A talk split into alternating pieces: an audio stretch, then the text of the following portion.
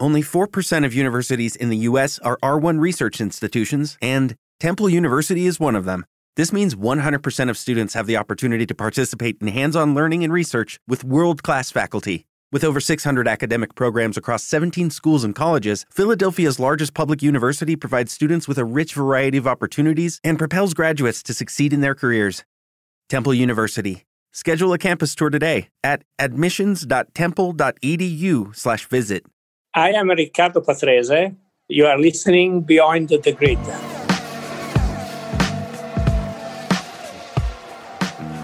Hi, everyone, and welcome once again to Beyond the Grid with me, Tom Clarkson. As ever, it's great to have you with us for what is a really exciting show this week, because my guest is none other than Riccardo Patrese, a driver who will be very familiar to all of you who watched Formula One in the 80s and 90s. Riccardo is one of the most charming and entertaining people I've met in racing, which is always a good start when you're recording a podcast. And he was no slouch behind the wheel either six Grand Prix wins, and three top three placings in the World Championship make him Italy's most successful driver since Alberto Ascari, who was killed back in 1955. What a crazy thought. But as well as success and speed, Riccardo also had incredible tenacity. His Formula One career spanned 256 starts across 17 seasons, which is a hugely impressive tally in any era, but particularly back in the 70s, 80s, and early 90s, when the sport was still so dangerous. He also showed great mental resilience because he ruffled a few feathers early in his career and was ostracized by the establishment, the senior drivers led by James Hunt. Then there were the lean middle years between 1983 and 89, when he took only three podiums in five years. But it all came good later on while at Williams, and particularly when he was teammate to Nigel Mansell in 1991 and 92. The glory days indeed. So sit back and enjoy hearing from a living legend, a man who had four world champion teammates Alan Jones, Nelson Piquet, Nigel Mansell, and Michael Schumacher, and great friendships with people like Bernie Ecclestone and Frank Williams. There are some cracking anecdotes, including memories of that famous Monaco win in 1982, the race that nobody wanted to win. He talks about a prank played on him by Nelson Piquet. There's the inside story on that falling out with James Hunt, and much, much more. I hope you enjoy our conversation.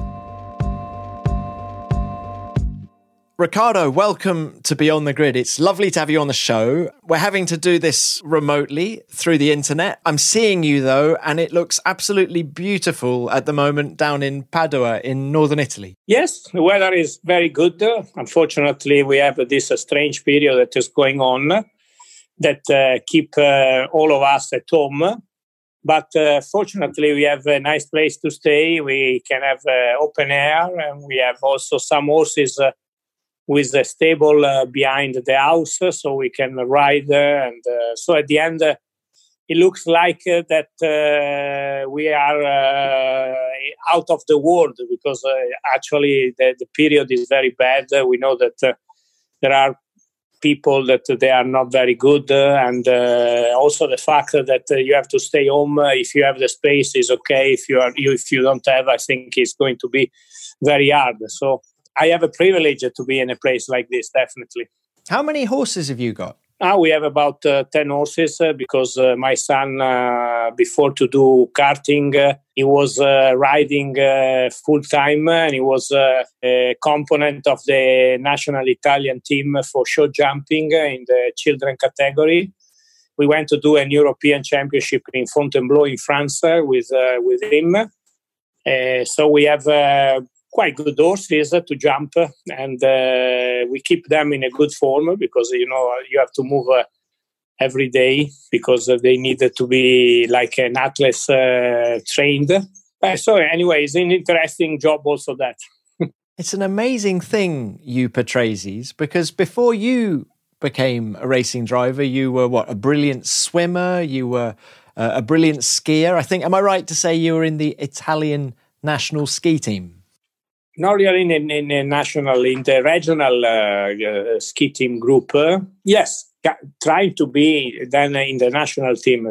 Then uh, I changed uh, my aim and I went uh, started to do karting, and then of course I became a, a racing driver. And yes, I, let's say that my life has always been full of sports. And my family too, my children, all of them, they well, they were always uh, uh, taught to be sportive nature. Well, let's talk Formula One. And I'd like to start, actually, Riccardo, if I can, by asking you about that start record, that 256 starts that you made. And you had the record for 19 years.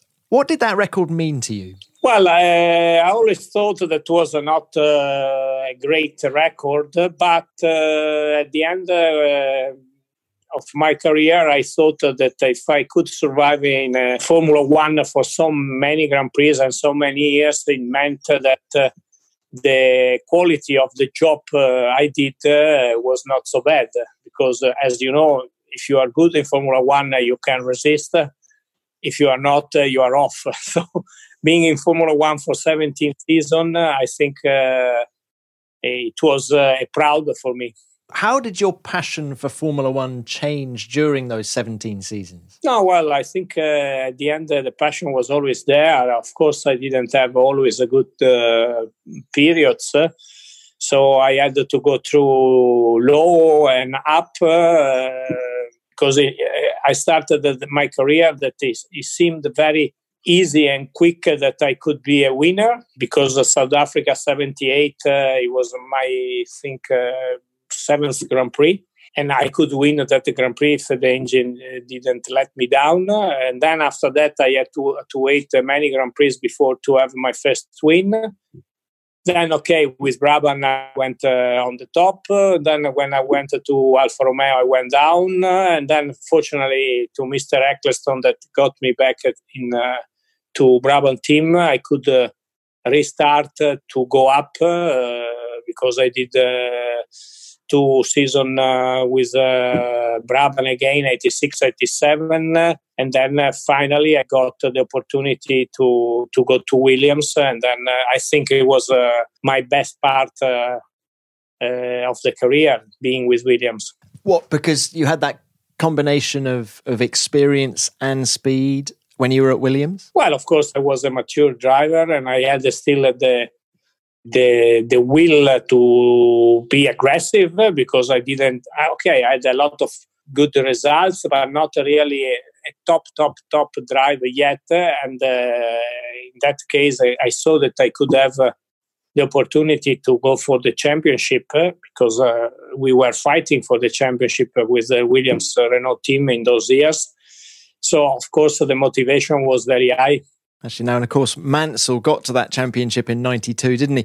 Because there's so much to ask you, can I just start by asking about some of your sort of the, the toughest teammates you came up against? You know, there were what? Four world champion teammates. You, you really put yourself through it, didn't you, with them? But Alan Jones, you were teammates with him at Shadow in 77. He went on to win the title, of course, in 1980. How tough was Alan? How fast was he? Well, I mean, you're talking about four uh, world championship, uh, world champions. So they were all fast and uh, with different characteristics, but they were all tough. Alan, uh, of course, he was not yet a world champion when I was, he was my teammate, and because of that, we were very equal. No, we were trying uh, with the same uh, opportunities to raise our game, and we were very friend.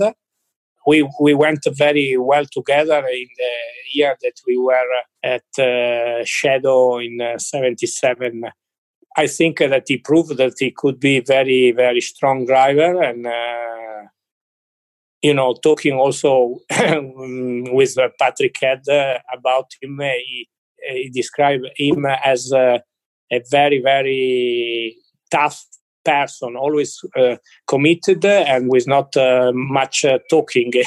he, was always straight to to what he had to do. So that was uh, Alan Jones, and uh, we kept always a very good friendship till uh, he, he, left Formula One, and still still now. Was he Mansell-esque in the way that he drove a car? In that he was a sort of strong, he had that upper body strength, didn't he? And that sort of unforgiving nature, maybe? Well, they were both very strong uh, physically, and uh, of course, uh, they were using this uh, strength uh, in in their in their body to have the control of the car. Because we have to remember, in those days, we didn't have any power steering or any power brake, uh, so the car was very heavy to drive. So the fact that they were stronger men, uh, I think uh, it helped them, and they used this force. And how tough was it for you in 77? Because you were combining your Formula 2 season with Formula 1.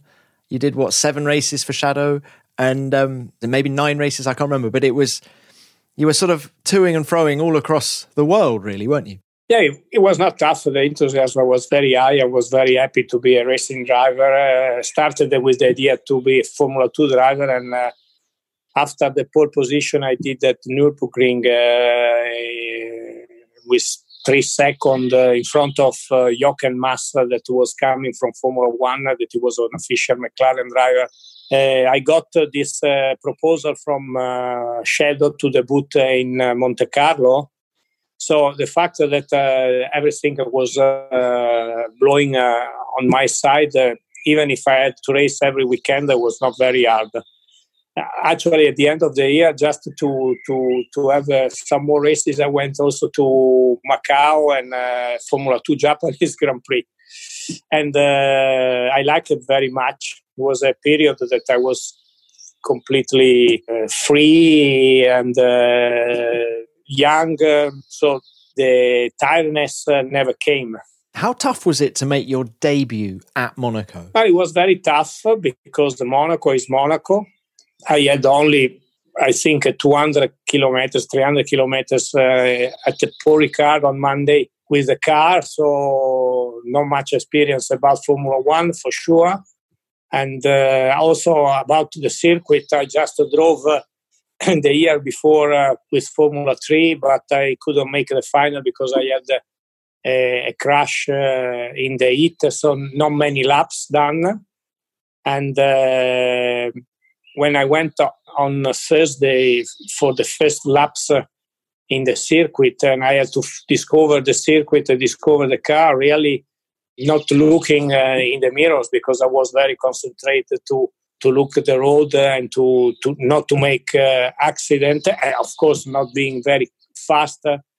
I remember all the seniors that they were, uh, you know, upset uh, send me send, make the finger not in a very nice way because I was on the way.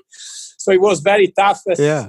because of my possibility to adapt to to the situation and also mentally because I felt a little bit of uh, opposition from the drivers uh, that they were there. Uh, this on Thursday. Then uh, everything came a little bit better on Saturday because uh, at the end in those days uh, only 18 cars they could start the grand prix and i think we were 24 or 26 uh, so some of, of us uh, they had to be not uh, qualified but i managed to be on, on the grid on 17th position and uh, that was a great result because with no experience and uh, you know in a difficult circuit as Monaco, uh, it was a fantastic result. I think it was even better the day after because I finished ninth at my first Grand Prix, and that was uh, with Jacky Ickx with the sign behind me. That was a great driver. Indeed, he was. Was Jones helpful to you prior to that first race? No, I don't think he was helpful.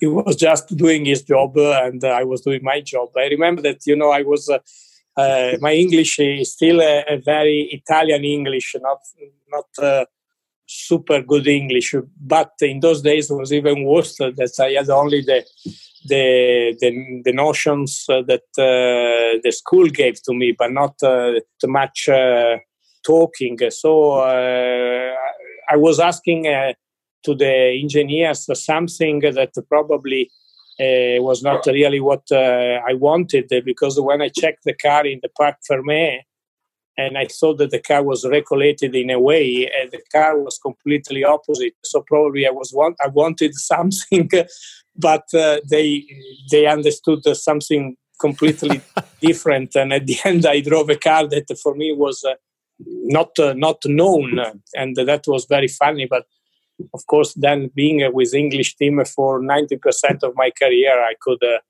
manage to improve the, that problem. Is it true that both you and Alan had an offer to go to Williams in '78? Yes, it was. Uh, it was true this story because uh, you know Arrows uh, started in '78 as well, and uh, only me or Alan could be the driver for Arrows for 78 because the second driver uh, was uh, Gunnar Nilsson that was coming from Lotus. Uh, we didn't have an answer uh, for uh, for a while, and in the same moment, Frank was building this new team with Saudia as as a sponsor and asked me or Alan, because was doing only one car team for 78, said, uh, who, who, between you uh, and Alan uh, give me a positive answer for next year is going to be my driver. But me and Alan, both of us, uh, we were a little bit uh, not sure about because the team was new. Frank uh, had always before problem economically. So both of us we wanted to stay with Arrows for 78 if we could. So the answer didn't come from Arrows till uh, Macau after the Macau Grand Prix in the middle of November, and the answer was that uh, they wanted for me to stay with the team with Arrows. So at the end, I decided to stay with Arrows and uh, Alan because he didn't have a chance to stay there said yes to Frank, and uh, he, he, did the right choice because at the end the team uh, really started the fantastic, and uh, in 1980 uh, won, he could win the world championship. Okay, well, look, that's Alan Jones. What about Nelson Piquet then? How do you reflect on him? And did you enjoy your time as a teammate with him? Yeah, well, first of all, I always enjoyed uh, my 17 uh, years of Formula One, even the low times. Uh, now I still have a very good relationship uh, with all the teammates I had. And uh, of course, also with uh, Nelson, I, I, still have a very good friendship. And uh, I, it was when I came to Brabham, he was already world champion because he, he won in 1981 but uh, the atmosphere was very good. Uh, it was very familiar, the team, and uh, his attitude uh, was always uh, very, uh, I say, good time all the time, always jokes. and so at the end, at the end, they were two years really very good with with Nelson. the team, it was a, like a family team. Gordon, uh, Charlie Whiting uh, was the chief mechanic, uh, Herbie Blash, and of course uh, Bernie.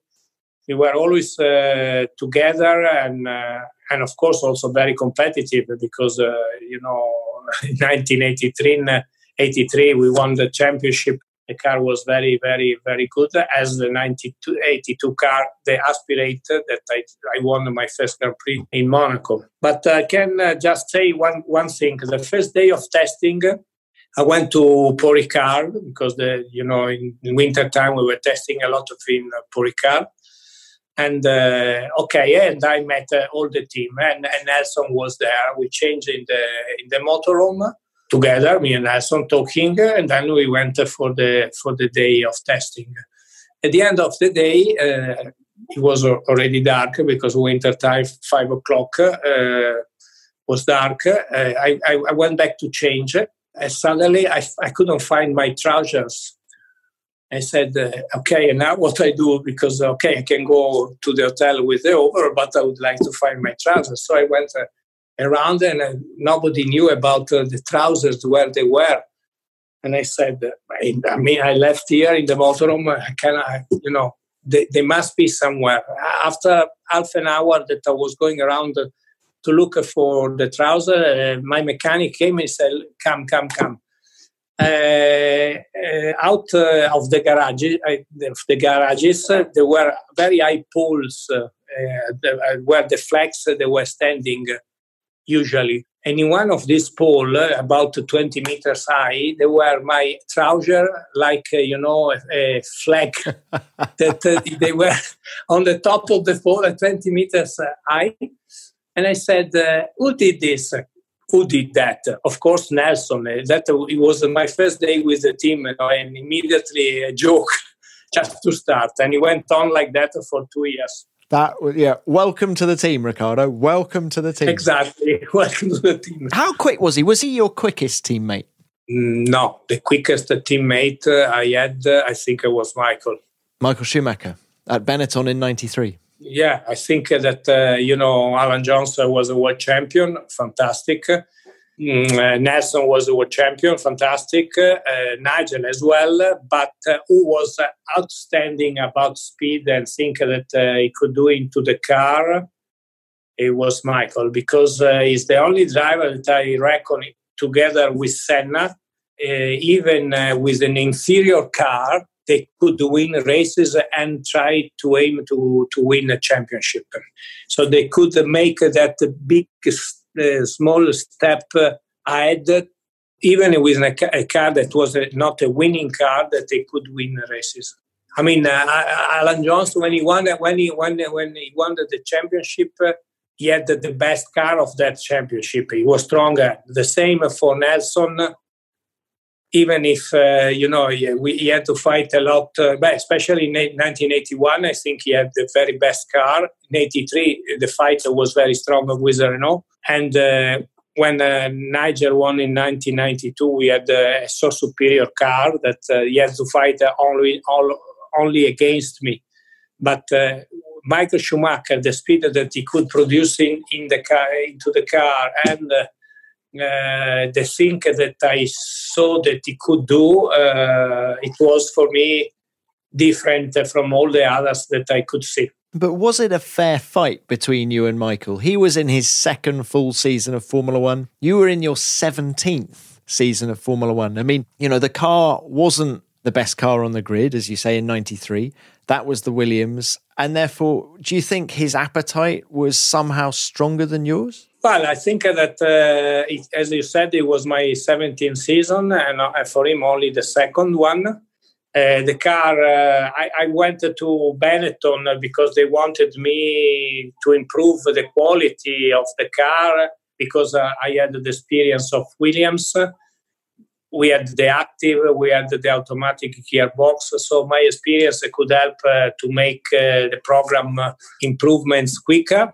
But the, my enthusiasm after some races was not very good because uh, Briatore started to complain about my performance uh, and he said that I had to go to pension and uh, you know and at the end of the day I think that uh, definitely Michael uh, was quicker than I was but uh, maybe I was tired.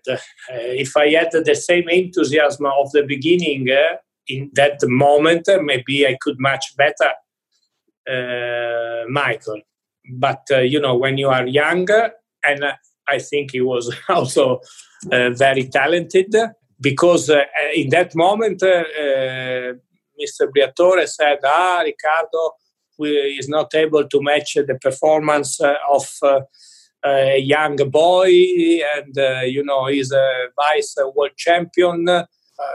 If i put another driver instead of him for sure it's going to be as quick of michael because Michael was not a Schumacher that uh, now everybody knows. He was just a young, uh, young guy. He didn't have the success that then he, he had with seven championships uh, and, and all this story. So because of that, you know, he was uh, giving hard time because from his uh, point of view, everybody could be as quick as Michael Schumacher, but I couldn't. At the end of the day, that championship, uh, for sure, Michael was quicker than I was, but he finished fourth in the championship and I finished fifth, not very much uh, far from him, you know, just one position. Uh, but as uh, as you said, uh, he was the second season, I was the 17th season, and for sure, we also with uh, atmosphere that didn't help me to have the moral up. I think not only probably was not my best speed I could produce. Uh, for sure, in, in other years, I could go much quicker than the speed I had in 93. Don't you love an extra $100 in your pocket? Have a TurboTax expert file your taxes for you by March 31st to get $100 back instantly. Because no matter what moves you made last year, TurboTax makes them count. That means getting $100 back and 100% accurate taxes only from Intuit TurboTax. Must file by 331. Credit only applicable to federal filing fees with TurboTax full service. Offer can be modified or terminated at any time. Did Nelson give you any advice before going to Benetton? Because you replaced him. Well, he said to me, be careful with Briatore. I said, I think he had problems with Briatore as well. He did say that, did he? Yeah, he, he said, but that, that, from that point of view, I have to say that. Uh, uh, yes, he was he was correct because at the end uh, I went uh, to to Benetton uh, in, in '93 because uh, Alain Prost had to come to Williams because of Renault, and Nigel was world champion, and I couldn't think that he he had to go. Uh, at the end, Nigel uh, got some problem uh, with Frank, and he left the team and he went to America. But uh, one week before, I signed the contract for Benetton. And uh, of course, when I knew that there was a place free, and also Frank called me and he said, Are you free? Now you can sign for us for 1994. I said, No, fortunately, I signed for Benetton. He said, but uh, can you go and ask maybe if you, they let you free, you can come uh, stay with us? Uh, of course, I went to the management of uh, the team, uh, uh, the president, because the management was Briatore. The president was Alessandro Benettoni in Treviso, and I asked if I could go back to, to Williams and not stay with them because, of course, it was my team last five, last five years. It was a winning team, and I could have the chance to win the championship and so on and so on. But uh, he told me, no, no, you are too important to us because of the program we have. So please stay with us. Uh, he said uh, in a very polite way, and in a way, I signed the contract. So I said, okay, I, I put my sign on, so I stay with you. And I said, sorry, Frank, but I have to stay with with Benetton. But uh, I was happy to be with Benetton because uh, with uh, Briatore, uh, that he was very good friend of Alessandro Nannini that he was a very good friend of mine too. We had a very good uh, atmosphere. No, so at the end, for me, was difficult to think uh, that uh, maybe Briatore could be, uh, you know, not uh, positive uh, in, to me. But at the end, after three, five Grand Prix, I started, as I said, to to have a, you know, a better atmosphere with myself. And at the end, uh, I was uh, really counting the number of Grand Prix to, to finish the season because I was a little bit frustrated with him. There are a lot of drivers, I think, who struggled with Briatore, but also struggled alongside Michael. Did you feel that it was a one car team at Benetton at the time? Do you feel that you got the same treatment from the team? No, the difference was that you know I was putting a lot of attention uh, to improve the car to try because I came from a perfect car as it was the 92 car and I came to a car that had a lot of troubles with all this electronic uh, so it, more than be concentrated to be super fast uh, that instead uh, Michael was uh, super concentrated first of all to be super fast you know uh, and he didn't care much if the car behaving was behaving not uh, good. I, w- I was trying you know to to put uh, everything uh, in the right way because i knew what he, he, had to be a super car because i had the year the year before. The car never came to this point uh, till uh, let's say end of August, uh, beginning of September. And in effect, uh, when uh, the work that I think uh, because I was complaining the car was not correct here, the car is not correct there, we have to improve this way. Uh, all the team they thought that I I was finding excuses because maybe Michael was was quicker, but I was trying to improve the program because I, I knew that uh, the, the, car could be better. And at the end, pushing harder in all the weak points uh, we had. I think the car at the end came good, and at the end in uh, Estoril, I think uh, the car started to be very good, and Michael could win also the Grand Prix there. So at the end, uh, I think that uh, because of that, uh, I felt this not attention from the team no attention uh, that the, the, team didn't care much about my performance but the performance but they were very much concentrated about the performance of michael because it was quicker than i was.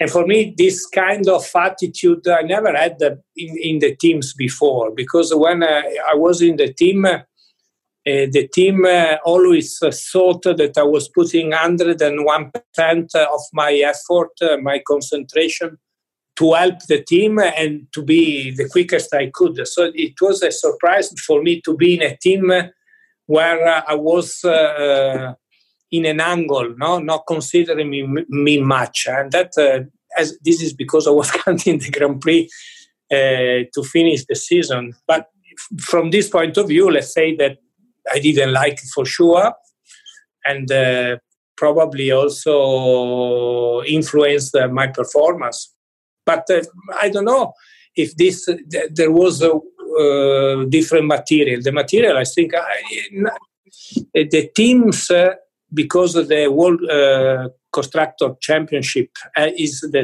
the most important thing.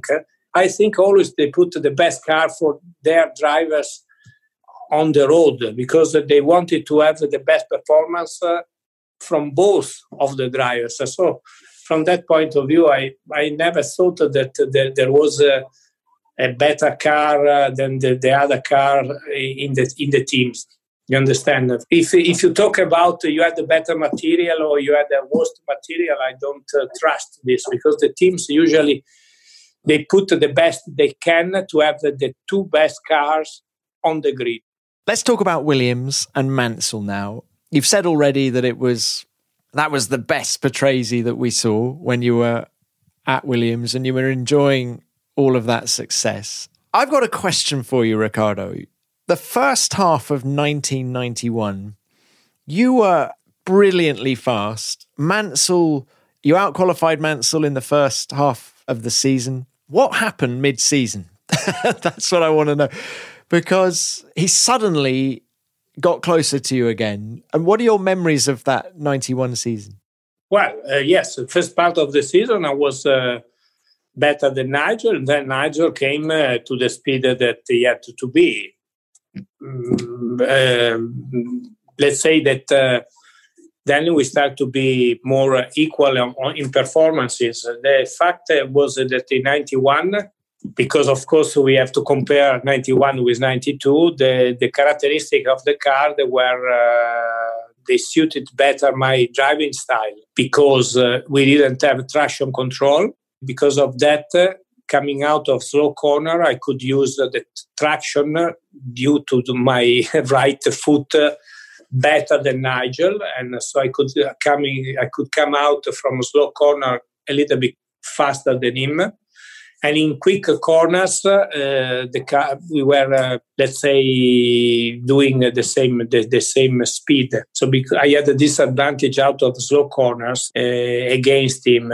And in the 92 car that had much more downforce had uh, the traction control. So the advantage i had out of slow corner was completely gone because the, the traction control uh, electronically control this matter. And uh, in the in the high speed corner, because the car was uh, producing a massive uh, downforce, the steering wheel was very, very, very heavy. And because of that, and we were talking about the strength of the driver before, Nigel was stronger than I was. He could, uh, you know, handle the, the steering wheel a little bit more agile. He had the more confidence in high speed corner because he had more strength and he could steer with less uh, effort uh, that uh, I did. So what happened if the advantage uh, that I had in 91 was gone, slow corner, and in high speed corner was the same in 91. In this case, uh, in 92, no advantage out of slow corner and a little bit of disadvantage in high speed corner. And Nigel was a little bit more efficient than I was in the car. Fascinating. Really fascinating that insight. Was the FW14B, that 92 car, was that the best car you ever drove? It was uh, the, the most uh, effective car against the opposition that I drove because we had a car that was one, one or two seconds quicker than anybody else. If in effect we won the World Championship with one and two in the classification, my favorite car was the 91 car, the 14. How good was the FW11 from 1987? Because you were actually racing for Brabham that year, and then Bernie released you to replace Mansell after Mansell had damaged his back in Japan. How good was that car with the um, turbo Honda engine? An absolute beast, right? Okay, uh, because we are doing this interview, I have to say that uh, also how we we came to the fact that uh, I was a 1988 uh, Williams driver.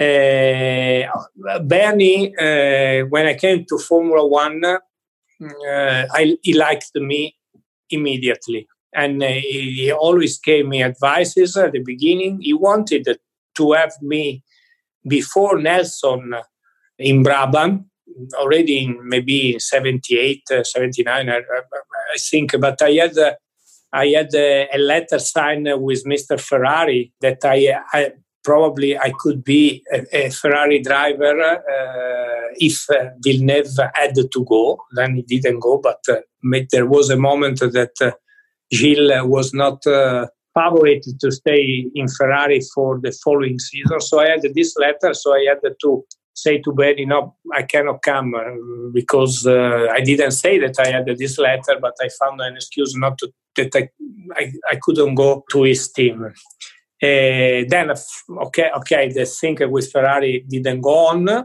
especially finished completely at the end, uh, the middle of 1981. So I said to Benny, do you do you still want me in the team? In effect, he took me for 1982.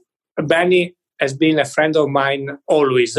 And uh, in 1987, he already knew that he was going to sell uh, the the team. Uh, that he he didn't want to have any more Brabham for the following uh, years.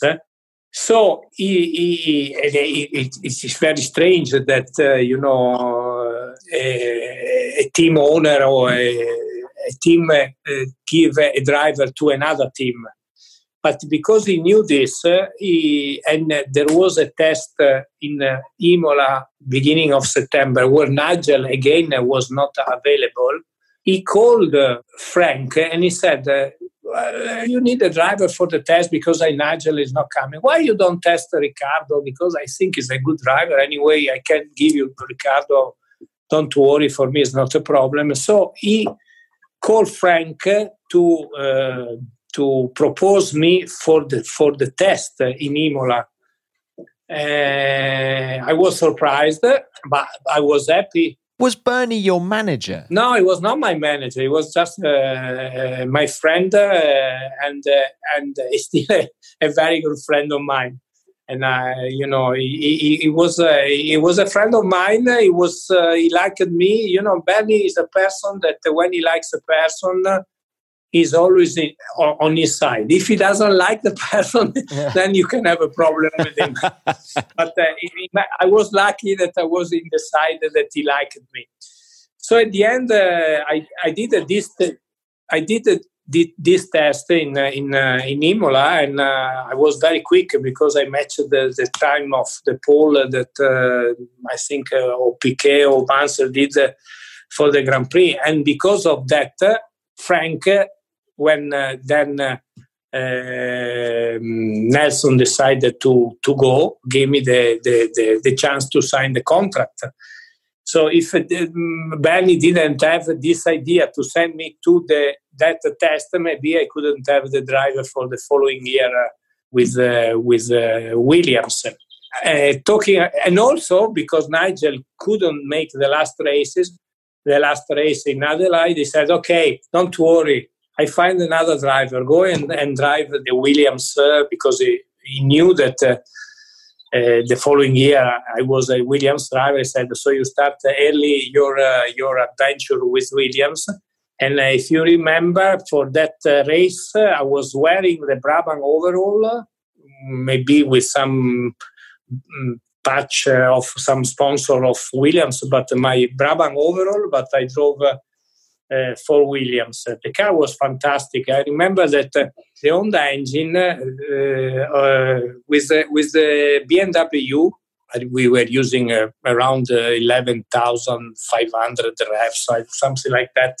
It was enough to make an over revving of 100 revs, and uh, the engine had to go down because maybe the following lap the, the engine could explode. No? And they were really very, very careful about over-revving.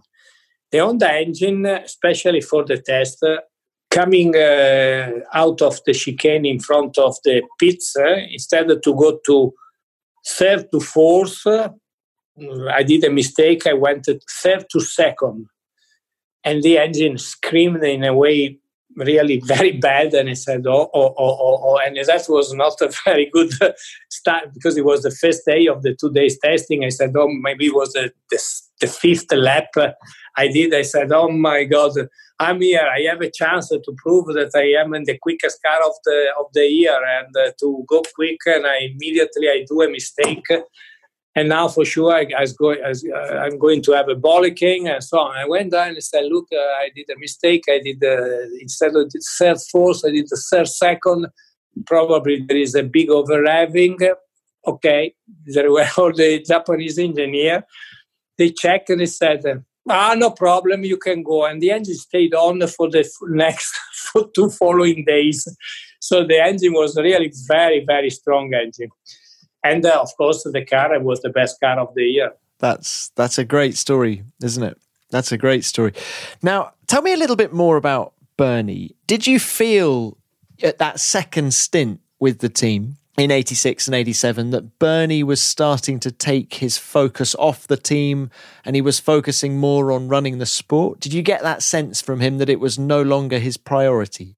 Well, I didn't have this uh, this feeling, but uh, the fact was that at the end uh, he sold the he sold the team, and and uh, selling the team, he gave me the opportunity to catch the train of Williams.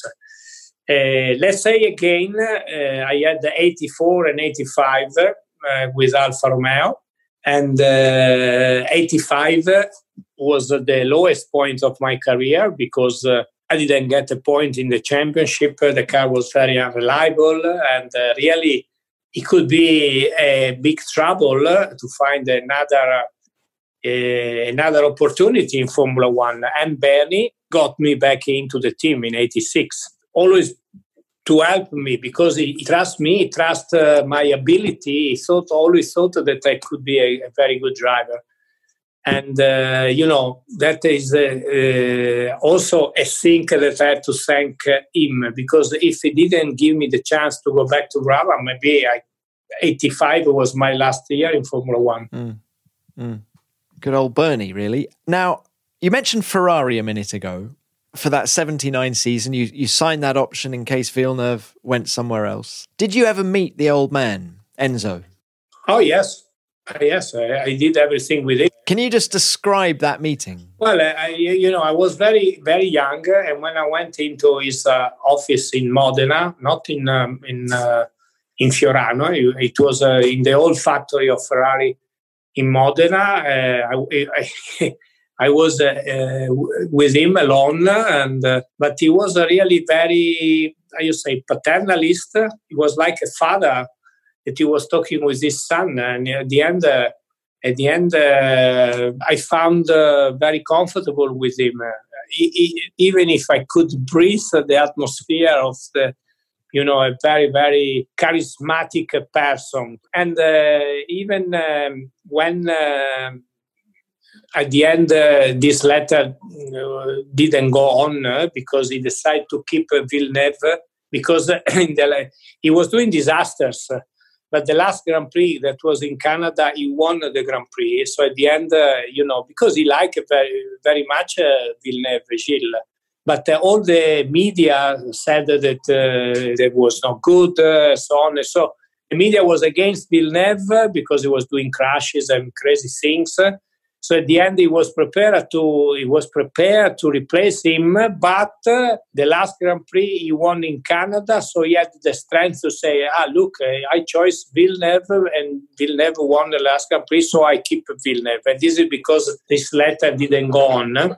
The fact uh, uh was that uh, he wanted me, and because uh, he couldn't uh, make the letter go on, he called me and he said, "Look, Patrese." The first time I, I get a change in the team, I want you to, to be. And it was, uh, you know, and they say, if you want uh, any advice, call me, uh, consider me like a father. So we went, uh, and, and, this is because also, you know, that uh, this letter and this, you know, talking with Ferrari I had to say to Bernie, no, please, uh, I don't want. Uh, I, I, said, I, I remember, if I well remember, I said to Bernie when he asked me if I wanted to have, uh, because before the, the three year contracts that uh, Nelson had, Bernie offered to me this three year contract. And I said, look, uh, Bernie, I am only two years uh, in Formula One. I have no, mm, not much experience, so I'm not ready to come to a so big team as yours. so I had to find this excuse, no, but because it's because I hope that one day in in the next period I could have a chance to go to Ferrari.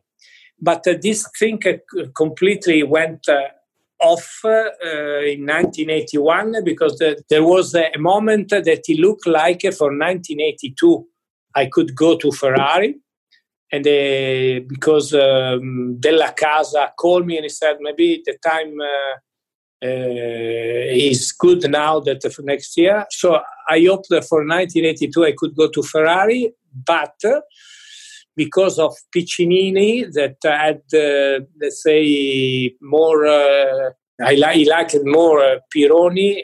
they took Pironi at the end, and they told me that if I wanted to be free morally uh, I could go where I wanted. Uh, then I said, okay, Ferrari, okay, I waited uh, too much. I called Bernie and I went to Brabham. So you, you understand? I don't know yeah. if I explained very well. Do you think you would have been ready for Ferrari in 79? You know, an Italian driver at Ferrari. You were still so young. Do you think actually it was a good thing that it never happened? No, no. I think that if he if he could happen, it was a good thing because it was a dream. You know, I was young. I was Italian. Uh, Ferrari, you know, Ferrari was the best thing for an Italian driver. It was a dream that it could come true. So at the end, uh, if I had the possibility, I don't know if I was ready or not, but uh, let's say that with the enthusiasm I had, and in any way, the thing I did in, in, in those days that they were not so bad, I think I could manage to be a Ferrari driver. Ferrari was like a dream. You know, for a young Italian driver to be a Ferrari driver was a dream. After 81, Ferrari was like a, a, a completely another team. In effect, uh, around 90, 90, the 90s, uh, I had uh, some other um, contacts uh, with Ferrari team, but uh, because I had the option to stay with uh, Williams, that was a winning team, I said, thank you very much. I stay with Williams. You know, the difference was that the beginning was a dream, and then if I was convenient to go to Ferrari, I could go to Ferrari. Otherwise, I stayed with another team.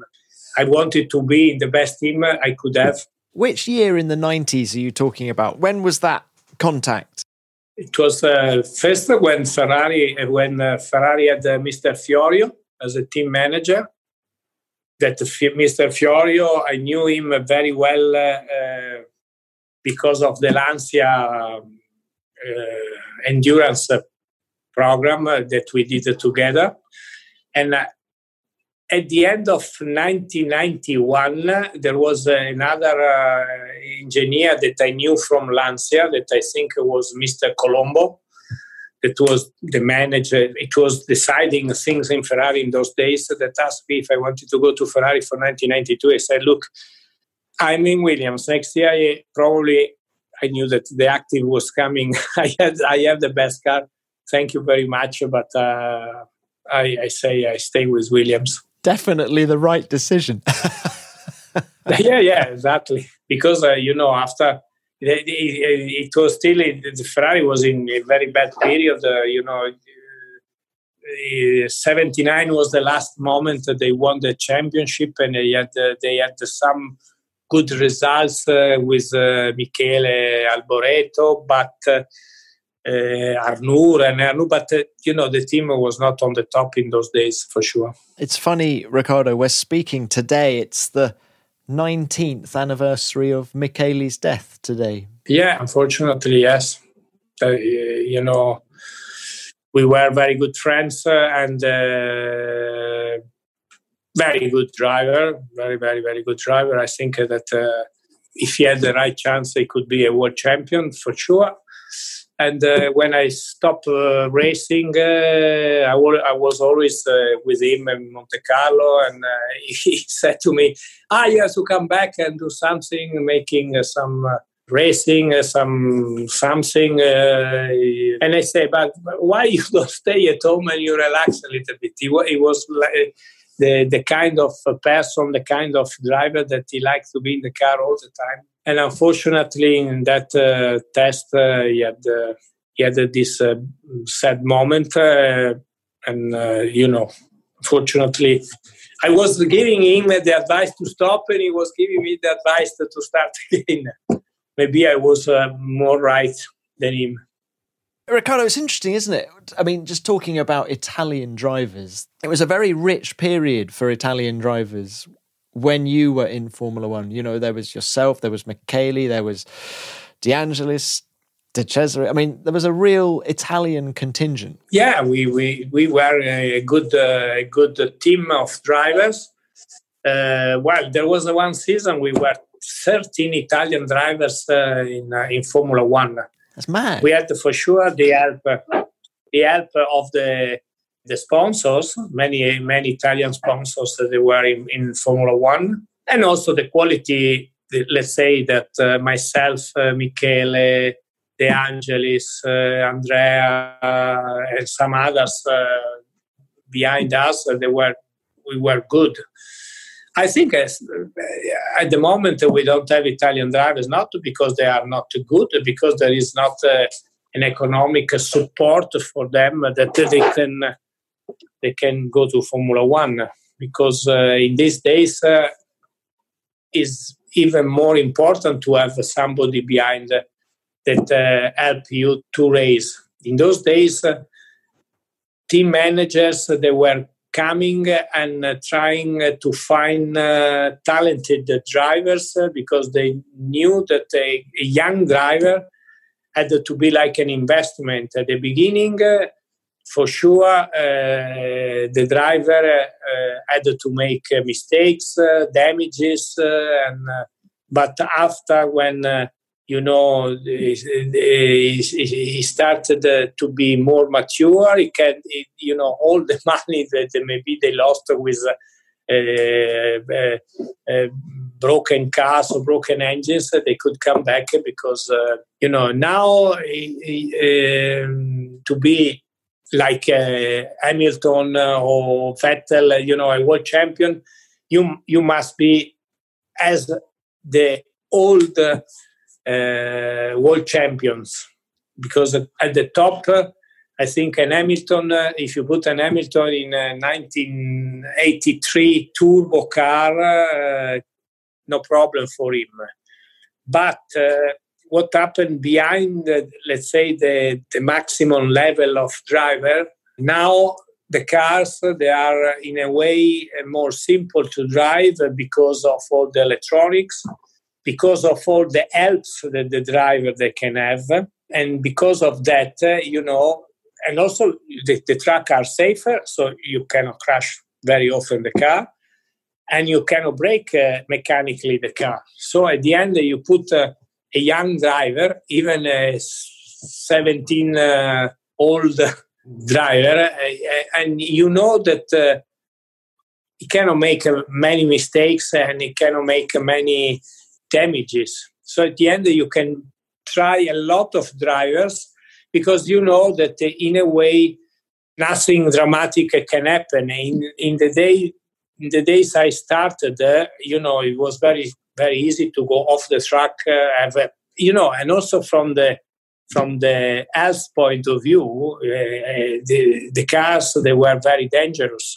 Now the cars are much more safe, and uh, everything uh, you know is is helping. to have a, a safer situation technically and also from the accident point of view.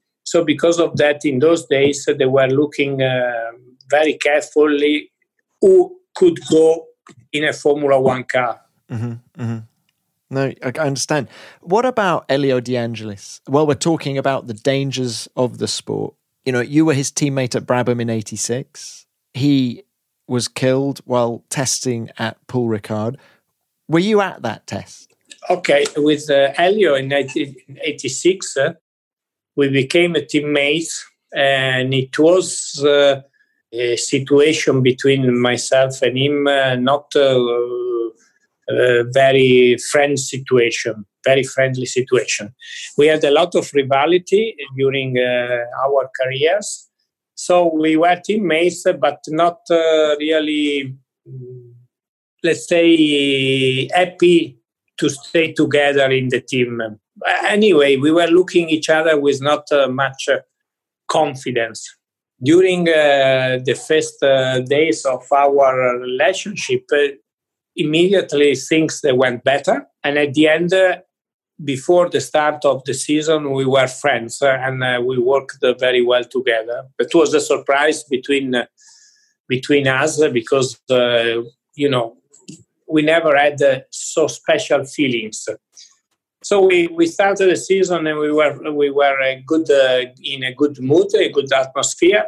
The car was uh, this uh, car, the 55, uh, that uh, was a completely new concept that Gordon, that always had the genius idea, came on. the car was very flat, and let's say if you look, uh, we were sitting down uh, with our shoulders completely out of the car. You can understand it in those days, the cars they were not on the top for safety. If I look now, a car that I drove in those days, I said, okay, I had a lot of enthusiasm, a lot of passion, but I can see now that the car has really some problem for uh, for safety. Uh, okay, in first Grand Prix, uh, I was uh, more efficient than Elio. Elio struggled a little bit with the car, and after the Monaco Grand Prix, I had to go to Paul Ricard. I don't know if it was Tuesday or Wednesday. Anyway, Tuesday probably to make the test. And Elio, after uh, at the end of the Grand Prix, came to me and he said, "Riccardo, look, uh, I know that you are going to have this test. Uh, what do you think if I do the testing instead of you? Because I need uh, more time uh, to adjust myself with the car. I need to to to learn better uh, the car. I don't feel comfortable." So if you let me to do the test, I gain sometimes. so I said, look, Elio, for me, it's not a problem let's let's ask the team if the team is happy you can do the test uh, no problem so uh, we did this and the team said okay elio can come and do the test so it depends that at the end the test was for me and probably if there was not this request from him i was in the car when the accident happened and that was uh, one thing that i I cannot forget uh, still now. No, as things that they can go in one way or in another because uh, maybe God decide uh, what uh, had to go on. Can you remember when you heard about the accident? Where were you? What, what were you doing? I was uh, I was in Padua playing tennis with my friends, and uh, somebody came to me and he said, "Look, Elio had an accident." they don't know yet uh, how is uh, his condition. So I immediately I called and they told me that it was critical and unfortunately for if he died uh, after I think he, he died immediately because of uh, all the hot gas uh, he had in his uh, lungs. How did that affect you? Did it affect your desire to get back in the car at all? No, no, I was not happy at all to go back to the car. We were in Spa, I remember, only one car because uh, Bernie decided to go there with only one car. At the first section, I went out, but uh, I didn't have I didn't have any desire to drive, and I was very sad, very very down. And I remember that uh, Bernie came to me and uh, he talked to me for for for a while and he said to me that uh, he understood uh, my moment. Uh, he had this moment with other drivers uh, of his team or other friends of him that they died uh, in racing, but uh, he said that because I chose to be a racing driver, I had to accept this thing that it could happen that for sure Elio uh, he died, but uh, he, he, liked what he did, and because of that, I have not uh, to be sad, and to respect his memory, I had to try to overtake the problem, go in the car, and do the best I could to uh, you say to respect his memory and uh, because of these words that he, he told me he gave me the strength to go back to the car and uh, to overtake the problem, and I went on. I mean, it wasn't your first brush with death because it happened all too frequently back then, didn't it? With Villeneuve and then actually Riccardo of course, Peterson at Monza in 78. That was, must have been a very tough moment for you because you were being accused by people of causing the accident with Ronnie. How do you reflect on Monza 78 now? Well, I, I reflect that uh, was was done uh, from my colleagues uh, was uh, completely wrong. I think all the world uh, has this opinion now that the fact that I couldn't race in Watkins Glen. Uh, let's say that it was a very hard moment for me because I was only 24. I know I knew because I was in front of the accident. I didn't make any influence to the accident. Uh, it was not my fault. I had a big problem with the Italian uh, uh, justice uh, for three years before they said that I was in, innocent. So a lot of uh, a lot of pressure that. Uh, because of my character, that is a strong character, I could overtake.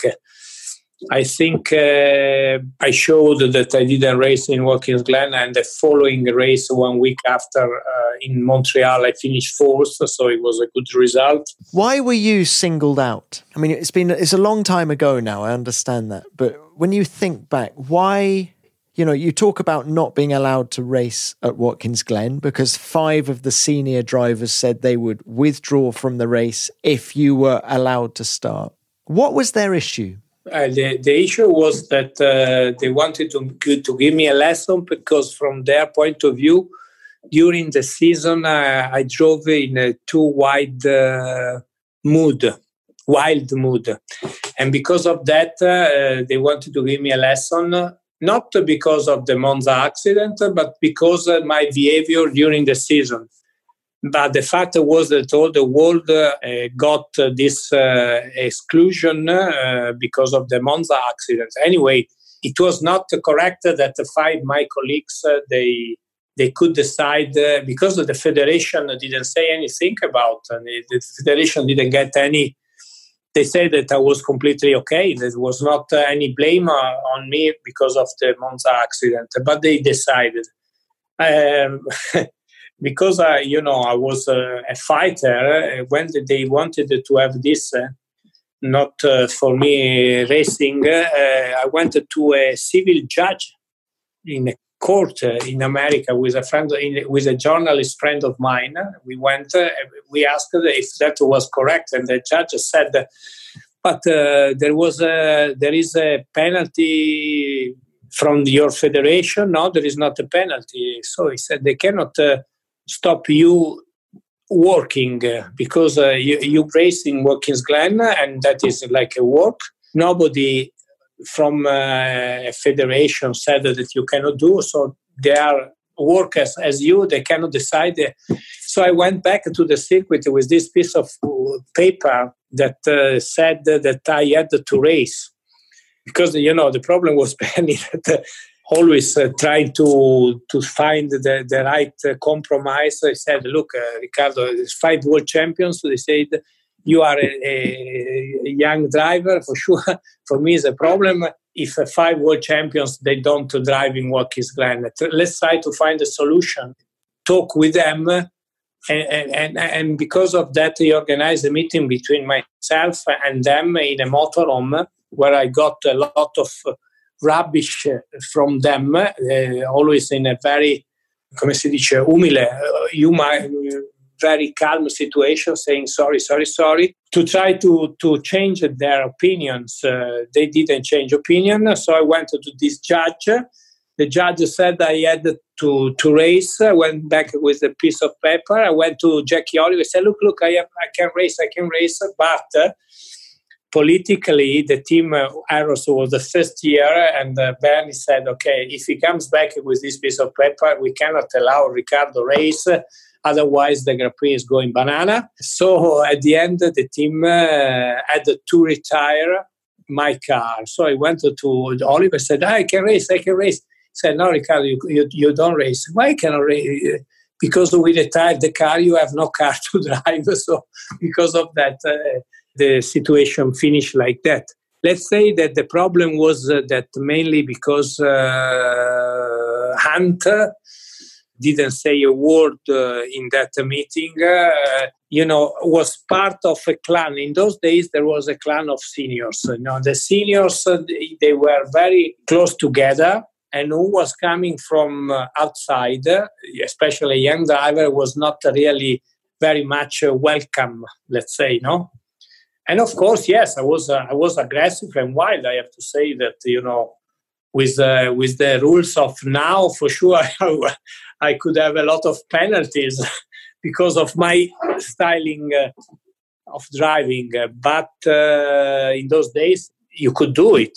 And uh, yes, I was aggressive. I was young. Uh, Verstappen, when he came two years ago, and you know, he was very aggressive and I, the the senior started to to started to complain uh, about him. he, he remembered me a little bit, you know, you know, because he was the young guy, you know, that he tried to force uh, his uh, his uh, uh, his coming into the into the group of the champions. So, but, but you know, and uh, anyway, after this moment, Emerson came and he apologized.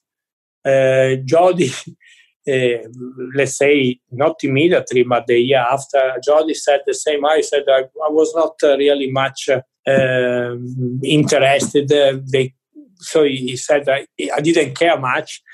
Who, um, was there then? Um, okay, the, the, the, strongest one that uh, came against me in the future after uh, after this uh, this moment there were Hunt you know that for forever uh, he, he, always did the very bad comments about me. Did you ever have a civilized conversation with James Hunt ever again?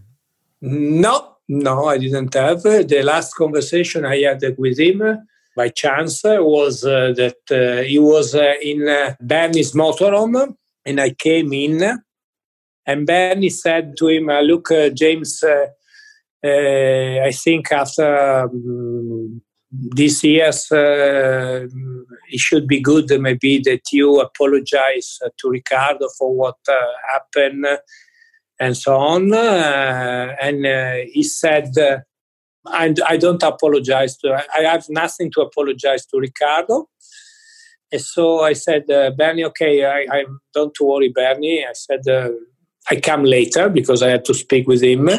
And before to go down from the motorhome, I said, uh, you know, I, I, don't, I don't need, uh, I don't need James, I don't need uh, your excuses, your apologies, but I want to say one thing to you. And do, going down to from the stairs, I said, "Fuck off."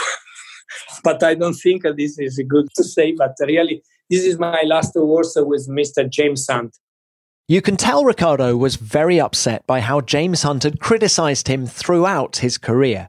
It continued when Hunt became a TV commentator. At the 1983 San Marino Grand Prix, Patrese took the lead from Ferrari's Patrick Tambay, and Hunt described what happened next. And Patrese's done it. He's towed past him on the straight.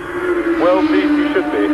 Uh, he's only got to stand up, and the car's got to st- hold together to win this race because uh, he's quicker than Tambay, and Tambay really should have no reply. But Tambay is knocking out Patrese. Oh dear, a terrible mistake by Patrese. Only got to stand up, I said, and I had to say that looked like a real uh, bit of Italian temperament from Riccardo Patrese. Now he gets off the line onto the marbles and straight off, and that was really just a terrible mistake by Patrese. He uh, obviously uh, his concentration was at fault. It looked like, uh, I'm afraid, he just got completely overexcited, or so it would appear. And in South Africa in 1992, after the pre season driver weigh in, Hunt couldn't resist highlighting Patrese's inability to match teammate Nigel Mansell's weight. Nigel Mansell has arrived leaner and fitter than usual with a uh, he says a newfound attitude, and it certainly looks that way. He's uh, very positive, and he has absolutely dominated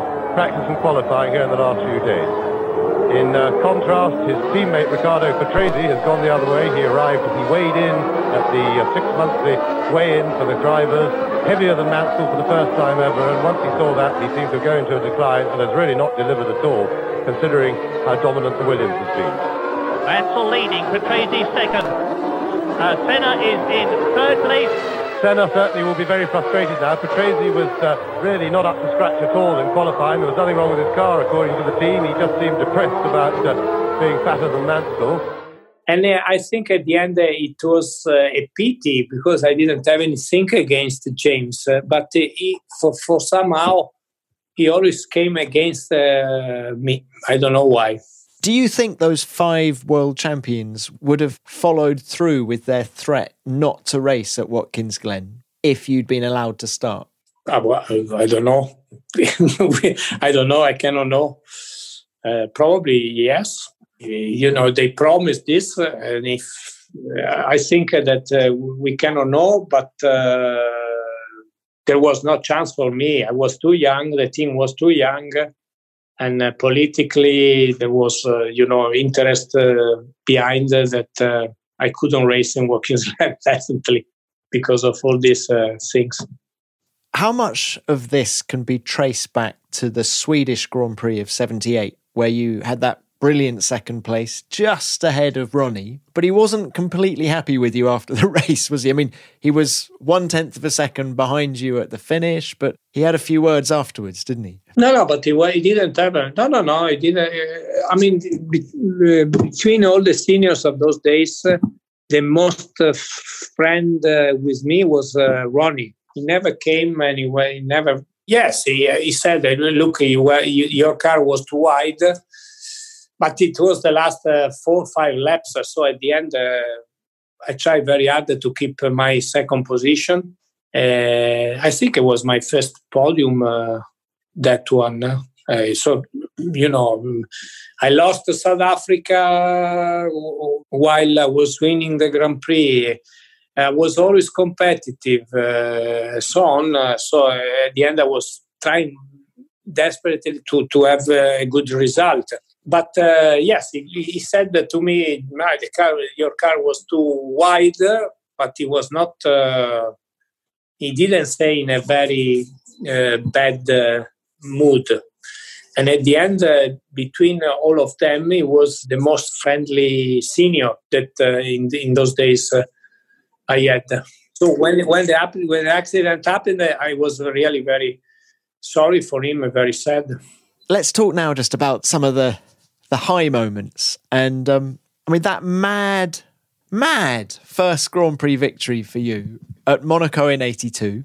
Well, we've got this ridiculous situation. We're all sitting by the start finish line waiting for a winner to come past, and we don't seem to be getting one. Well, Prost led and went out, Patrese led and went out, Pironi led and went out, De Cesaris led and went out, and now Patrese is coming in to win, without a doubt. Despite having spun off Riccardo Patrese comes up to the line to win his first Grand Prix. He takes the checkered flag and wins certainly the most eventful, exciting, momentous Grand Prix I have ever seen. I've had to re-watch the last lap of that race a few times before speaking to you because, as far as I can make out, you inherited the lead from Prost, then you spun, went back to third, and then you inherited the lead again. The fact that I got back the lead, I never knew. and when I, I, crossed the line, I didn't know that I was the winner of the Grand Prix. At the end, when they sent me they sent me uh, to the podium. For me, was a surprise. Uh, I thought that the, at the last second, uh, instead to have only the winner, because in those days only the winner had to go on the podium, they changed the regulation. They said maybe the first three drivers they go to the podium. So it was a big surprise because uh, when I spun off, uh, I saw uh, Pironi that uh, came by. I saw De Cesaris. I saw also Williams that I thought was Rosberg that was just behind me two or three laps uh, before that I spun off. So at the end, uh, I thought that the Williams won, probably Keke, but uh, it was not the Williams of Keke. It was the Williams of Daly that was lapped. Uh, Keke retired, uh, and and of course I didn't know anything because in those days we didn't have the radio in the car we were still in that period that the, the, driver was completely alone inside the car and he had to do the choices and everything alone. It was, a, it was an amazing day. What did Bernie say to you after the race? No, Bernie, Bernie uh, uh, he left. he, usually, Bernie, uh, half an hour before the races uh, was uh, f- finished, uh, he was leaving to go home. So he, he, I didn't see Bernie after the race. I spoke with him the following day at the phone because we didn't have mobile phones in those days.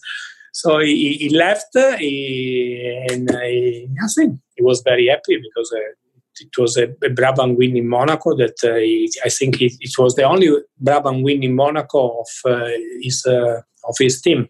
Anyway, it was a mad mad victory. But of your six wins in Formula One, which one are you most proud of? I, I liked uh, I liked uh, all of them, of course, because a winner is always uh, the, the, the, most one that I remember with most biggest pleasure is uh, Imola '90 because uh, it was a, a coming back uh, to win after low moments, as I, I said before the Alfa Romeo. Anyway, it was a long period because before was uh, 83 South Africa. And then uh, I had to wait uh, for seven years before to win again. that was Imola. And also because Imola, because of what happened in 1983 in Acque Minerali when I when I crashed, you know, there were some polemics with the Italian publics so at the end to win in Imola and having also the Italian people cheer cheering up for me was nice. I thought you were going to say Mexico 91. Uh, Mexico 91, I liked it very much because uh, to beat uh, Nigel and Senna is something very important. And uh, the way that I won, that was dominant, I think it was fantastic. But uh, let's say that I remember more Imola because of this fact of 1983 and then the fact that I won in Imola in 1990, it was like my own Grand Prix because uh, Imola was like my own circuit. But uh, I, I like uh, I like all my wins. Uh, the, you know, I think uh, these wins uh, I deserve it, and probably I des- I deserve it. I deserve more wins than six because if you look how many times I was leading a Grand Prix and the car let me down, and finishing 19 times second, and uh, the guy in front of me never stopped. Probably at least a double of uh, six I could win in my career, that's for sure. you definitely deserve more than six. You mentioned Senna there. How was your relationship with Ayrton? I was very good. Was there ever an opportunity where you may have been teammates together? There was the opportunity uh, in Ferrari because Fiorio wanted to have a, a team of Senna Patrese in Ferrari, but uh, it never happened for me and it never happened for Ayrton too. this is the only the only thing moment that they think we could be teammates. But uh, let's say that uh, Ayrton, uh, I, I, said before, I think uh, is uh, one of the two drivers that I saw in my career that they could make a difference uh, for winning, even with an inferior car, with a car that was not a winning car. you know, it was him and Michael Schumacher. Sure. Sure. And if you could pick one of them, if there was Patrese Grand Prix and you could have one of those two drivers, which one would you choose? Schumacher or Senna? Sorry, who is the best between Schumacher and Senna? Yeah, that's basically what I'm saying. Yeah. No, no, really, I cannot say that. Uh, I, I, put uh, on the top uh, both of them. They were very different. Uh, I think, uh, but at the end, uh, they were outstanding, the same. I think uh, both of them they had very bad luck in life.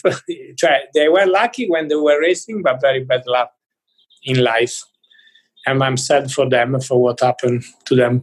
I'm also interested that your Formula One career came to an end in '93. You didn't look at IndyCar. You didn't look at a career in the Sports Car World Championship. Obviously, you'd done that before with Lancia, I understand, but you were ready just to hang up your helmet. Well, yeah. So uh, I was tired to go around with my uh, suitcase uh, every every week, and uh, at the end, uh, I I prefer to stay home, um, but uh, not immediately because when the '94 season started, I still had uh, some uh, you know will to stay in Formula One because it was very hard to see everybody starting the season and uh, staying home. So um, let's say that I didn't decide yet 100% uh, at the beginning of 94 that I was completely off. What happened was uh, Imola weekend that uh, because of this thinking that uh, maybe I like to go back. Uh, I went to, to Imola uh, to the Williams team to say hello. And I had the idea to propose myself to do some tests for them because uh, I knew that uh, they had the problem with the passive car that uh, they came back because the active was banned after 93 and uh, I was the last driver that I drove a William Passive, uh, the 91 car, the 14. So I said that maybe I can give them some help uh, to, to put together the car because uh, the car of 94 uh, didn't handle very well. And Senna had the problem with Schumacher that uh, I think won the Brazilian Grand Prix before to go to Imola.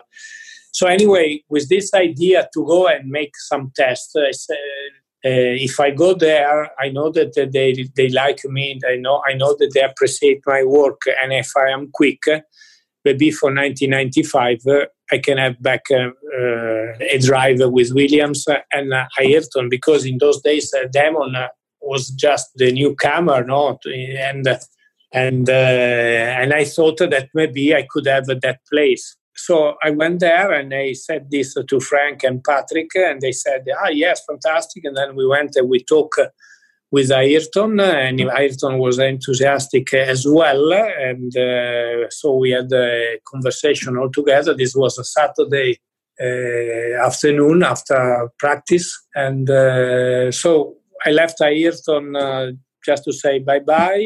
Uh, next test uh, we, we, will meet. He said, "Ah, yes, I'm happy to work with you." So very friendly conversation, and I left. And I uh, on Sunday I was watching uh, the Grand Prix, and uh, the sad accident uh, happened. Immediately, I said, "Oh, yeah." The, the fact is that maybe it's not. They don't need any more a test driver, they need a, a racing driver back. Anyway, I saw the Williams team in Monaco for the following Grand Prix. Frank wanted to talk with me, asking if I still had the idea to, to be with them, and maybe they needed not a testing driver, but a proper driver, and I still said yes. But uh, in those two weeks after the accident, uh, I didn't live uh, very well. I had always uh, conflicts. I, I, was not uh, happy with the fact that I had to go back to the car. So at the end, uh, when finally it looked like that I really had to go and replace Ayrton, because I didn't feel uh, very comfortable with this situation because I started to think too much about but Ayrton uh, was the, the, most uh, expert driver. He was in the team that I consider uh, always the safest team. I knew how much care they put uh, into the car, and it happened to him. Maybe it can happen to me as well. And if I stayed for so many years in Formula One and still alive, uh, maybe I go tomorrow and maybe it can happen to me. So anyway, I had too many doubts about that I never had before. So because of that, I decided that uh, for me was over. I called Frank and I said, look, uh, if you know you had the idea to have me as a driver, uh, it's better you consider another option because at this point, probably I decided that for me, Formula One and for driving generally is over. Frank said, well, Are you sure? Yeah, yes, I'm sure because I don't feel confident. So thank you very much. And I put down the phone, and that uh, was over with Formula One. And when you put the phone down, was it a weight off your shoulders? Did you immediately feel different having said that to Frank? No, I knew that I decided that, uh, yes, it was over. And in effect, uh, I didn't have any regrets after that and uh, because of that i was uh, with uh, the mind free. As you saw i went away also from the ambience of formula one for many years uh, when i stayed uh, calm with my new passions my new hobbies with the family. So i changed my perspective definitely. Wow. Riccardo, yours is an amazing story, and it's funny to think that history is now repeating itself with your son Lorenzo. Oh yes, Lorenzo, as I, as I told you before, it, was planned to be a rider, but two years ago decided uh, that he wanted to try to do some karting, uh, even if I didn't want much. Because uh, here at home uh, we have everything uh, facilities to be good with horses uh, for jumping. So I was not much pro this, but he insisted. And at the end, uh, I have to say that because he started uh, late compared with other uh, colleagues, that they start when they are seven, eight, he started when he was 11. He did a good improvements. And so I said, okay, let's go on with karting. But uh, at the end, I enjoyed very much because, of course, the time is going backward because I was a racing, a karting driver as well. I started my career with karting and I had the peak satisfaction with the karting world champion. Yeah, so so because of that, uh, at the end, uh, we like uh, to be in in this world. Uh, he likes, of course, and I like as well.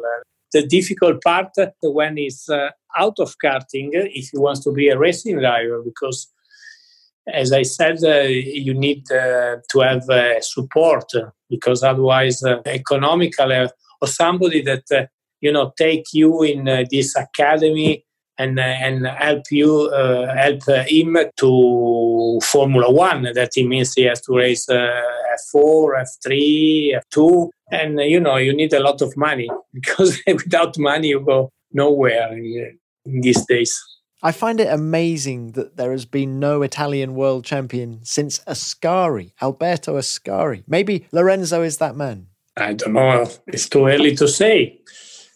I try to give uh, my best help to him, and uh, yes, this uh, is a good uh, technique. I think, uh, yeah, he can be a good uh, racing driver. I don't know if he can be a world champion let's say that uh, I, I, at the beginning I, I didn't uh, know because I am uh, quite severe in uh, in judgments, you know. But uh, after two years of karting and already did he already did some testing in F4. I have to say that uh, it's not bad. It's not bad. So he can be a good racing driver. I don't know how good he can be if he has to go to the maximum level, to, uh, as you said, uh, to be a world champion. But uh, let's try. I hope that for him that he can he can do it. It's lovely to see your helmet colours back on a racetrack. Yes, I like to see my my colors back, uh, but uh, you know, I think those colors. Uh, but generally, the old helmets. Uh, I like the old style uh, color helmets because the new helmets they are. It's, it's, difficult to recognize an helmet, but in the in the way that the helmets were, I think it was much easier to recognize the driver. I would agree, and yours are very famous colours. Riccardo, it's been wonderful to chat. Thank you very much for your time. And uh, the weather looks fantastic down there in Italy, so I suggest I suggest you get out there, get with those horses. Thank you very much. It was a pleasure to talk with you and all uh, and all the fans. Uh, and so, have a nice time also in England. let's hope that uh, this uh, situation finishes soon and we go back to action. Great stuff. Thanks, Riccardo. Thank you. Ciao.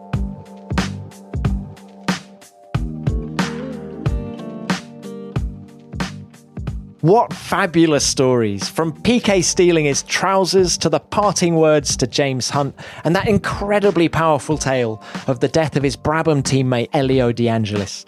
Riccardo raced and lived in an extraordinary era of Formula One, and we're very lucky that he's able to relate some of those experiences to us today. And history might yet repeat itself because, as you heard, Riccardo's teenage son Lorenzo is now tearing up the kart tracks of Europe. Might we see that iconic blue and white striped helmet back in Formula One? Well, let's hope so. Riccardo, many thanks for your time. It was great to catch up. And I look forward to seeing you soon at next year's Monaco Grand Prix, if not before. That's almost it for this week, but before we go, it's time to dig into the virtual mailbag to see what you've been saying about the show. And there's a lot of love for Heikki Kovalainen, my guest on last week's show. Absolutely loved this episode and how brutally honest Heikki was at all times, says Connor O'Brien. Great insight. Well, yeah, he certainly was brutally honest, Connor. He told some great anecdotes too. And Thomas wrote in to say this just listen to the Heikki episode. He gave amazing insight into the management side that I hadn't expected. These podcasts have been a godsend to me as I repaint the house. It's like watching paint dry, isn't it, Thomas, eh? Thanks for the note. It's great to hear from you. And Noah Motor said, I really loved the episode with Heikki while I was running a few kilometres on my treadmill. Not many times one has the chance to listen to such a candid conversation. Heikki did show a very humble personality. Really like this chat. Thanks, TC, for bringing the interesting stories. You're welcome, Noah. Thanks for listening and keep up the running. And a quick shout out to Joachim Diadand, who sent in a picture of him listening to Beyond the Grid whilst driving his Ferrari red lawnmower. Great pick. Keep them coming. Well, that's it for this episode, but we'll be back next week with another big name from the wonderful world of Formula One. In the meantime, if you want to drop me a message about the show and potentially get a shout out right here, I'm at Tom Clarkson F1 on Twitter, or you can use the hashtag F1 Beyond the Grid. Thanks for listening, everyone. As ever, Beyond the Grid is produced by F1 in association with Audio Boom. Until next time, keep it flat out.